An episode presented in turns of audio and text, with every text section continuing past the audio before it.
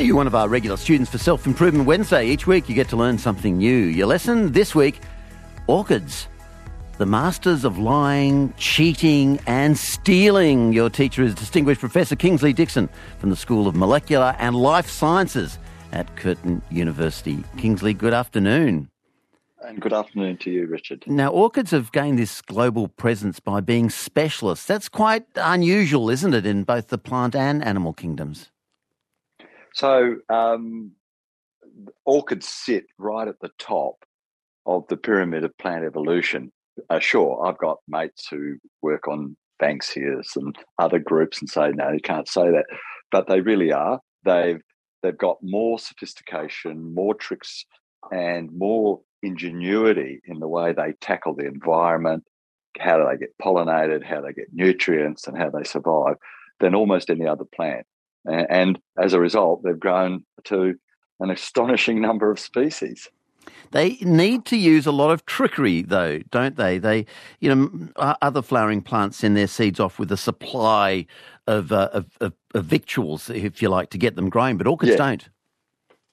No, that was the great uh, uh, step that orchids did that only a few other plant groups um, came across.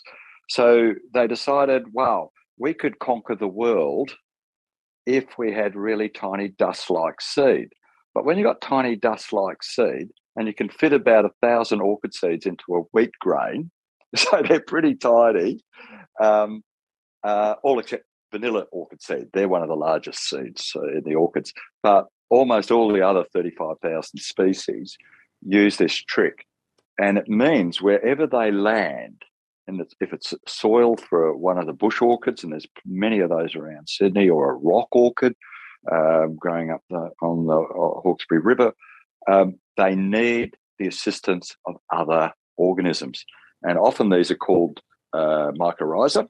Uh, let's just call them helper fungi. And they essentially fool the, the fungus into believing they've got a home. They take the nutrients, and the fungus is left bereft of those.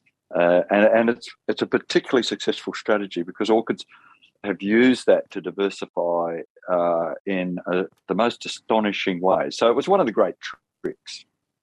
To, to you basically trick the fungi into feeding them until they were old enough to, to photosynthesize their own food. I mean, at some points, some yeah. of the orchids start to give back, but not all of them. No, uh, a few of them trade, but the trade that we've now, we've just published a paper on this. The trade is very much I will help you, fungus, but then next year I'm going to take you. so it's a courtship that that is conditional, and the orchid really leads the charge on this. And uh, you know, north of Sydney, um, you've got the eastern version of the Australian underground orchid, and that's the ultimate cheater on this relationship. So it has no green leaves, doesn't actually have functional roots, and just uses this thing like a, a deformed miniature potato to harvest the fungus, get the nutrients from it, and when it suits it, it actually digests the fungus. So the fungus doesn't know that it's about to be eaten, so keeps uh, thinking it's got a good home because the orchid cleverly provides just a little bit of sugar and occasional nutrients, but then takes them all back when it's ready to get a feed. Okay, your, your house has just eaten you. Um, something that yeah, yeah, might uh, yeah. might chime with Sydney rental uh, Sydney uh, mortgage uh, owners. Um, it, sometimes they disguise themselves, don't they, to to uh, to so they look or smell like the pollinator's potential mates or, or their favourite flowers. Yeah. So the the other big trick, and this is what uh, Charles Darwin got really hooked on. Um, his his great love were orchids and carnivorous plants before he decided to try and work out where humans came from. So we were we were third in the lineup. But orchids were his great fascination, and he was the first to actually show that orchids, uh, and these are the little bee orchids that are, were once common in Britain, use a system of deception of uh, a, a male bumblebee to come in and pollinate them. And we all thought this was fine but then in Australia, wonderful woman in the 1930s uh, down in Victoria, Edith Coleman, she actually stumbled across it in the Australian slipper orchid. Um, and what we've discovered is Australia is the centre of this process of sexual deception, where the orchid produces an alluring pheromone. It matches that of the female. It can be a wasp, it can be a sawfly, it can be a range of different bugs. Uh, it can even be fungus gnats, which are minute, and they're then the greenhood orchids that'll be in flower in wintertime. And they use this deception to bring in the pollinator because there's two things that you use to get pollinated. One, you give a food reward, or you can use a sexual reward. And so orchids have found this is pretty smart. In Australia, more than any other place on earth, we've got almost every patch of bushland will have some orchid playing the sexual deception game. That's right. I mean, because it's not a real sexual reward; it just looks like one. They they often settle. They often do best in in really um, inhospitable soil, don't they? In, in quite poor soil. What, what's what's that about? Well, real estate, orchid real estate, is is difficult because they're all pretty small. Um, on the east coast uh, and in the top end of Australia, we have orchids that have decided, well, we're going to take the hardest bit of real estate, which is a bit of a tree trunk, a twig for the leafless orchid, which grows up on the north coast. Um, the rock lily orchid, which grows on a rock face. There's virtually no other plant. A few ferns will grow there and a few lichens.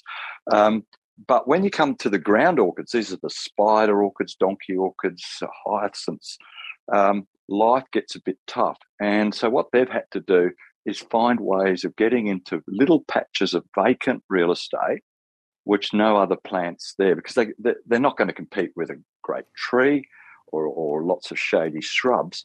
And by doing that, uh, it meant that they had to use special fungi. And so it comes back to the whole fungus thing, living with those plants, which gives them the edge to occupy the real estate because those fungi are rarely used by any other uh, mm. flowering plant. 25,000 species. It's a sort of an astonishing uh, d- development of the orchids. And uh, we should finish really with the, the, the, orchid enthusiasts who are so dedicated to keeping the orchids going despite all the, the, the, risks and threats of extinction they, they face. There was an example, for instance, in 2010 with police in England standing guard around the clock to protect a particular patch of orchids. Oh, yeah, the, la- the lady slipper orchid. And if um, uh, there's ever anything that gets people riled up, it's an orchid. And we've got cases in Australia where freeways have been deviated around a patch of orchids. Or we've had housing developments where they've had to leave, and it's pretty good, nice patches of bushland because of orchids. And even when people haven't gone and done a botany degree or not an orchid enthusiast, most people know an orchid love an orchid and respect them. And, you know, if there's anything for self improvement, you know, get out and look for some wild orchids. It's the most exciting and I think uh, best way to spend a weekend. and, uh, and see if you can protect them while you're there. Hey, uh, Kingsley, thank you so much for your time. Oh, it's always a pleasure. Thanks, Richard. There's a distinguished Professor Kingsley Dixon with another Self Improvement Wednesday. He's from the School of Molecular and Life Sciences at Curtin University. You can hear his lesson again online, of course abc.net.au slash Sydney. You can find details of how to subscribe to the free Self Improvement Wednesday podcast. Uh, subscribe to Thank God It's Friday while you're there. Next week, a lesson from Dr. Evangeline Mantzioris, the Program Director of Nutrition and Food Sciences at the University of South Australia, on what happens when we eat salt. That's Self Improvement Wednesday next week.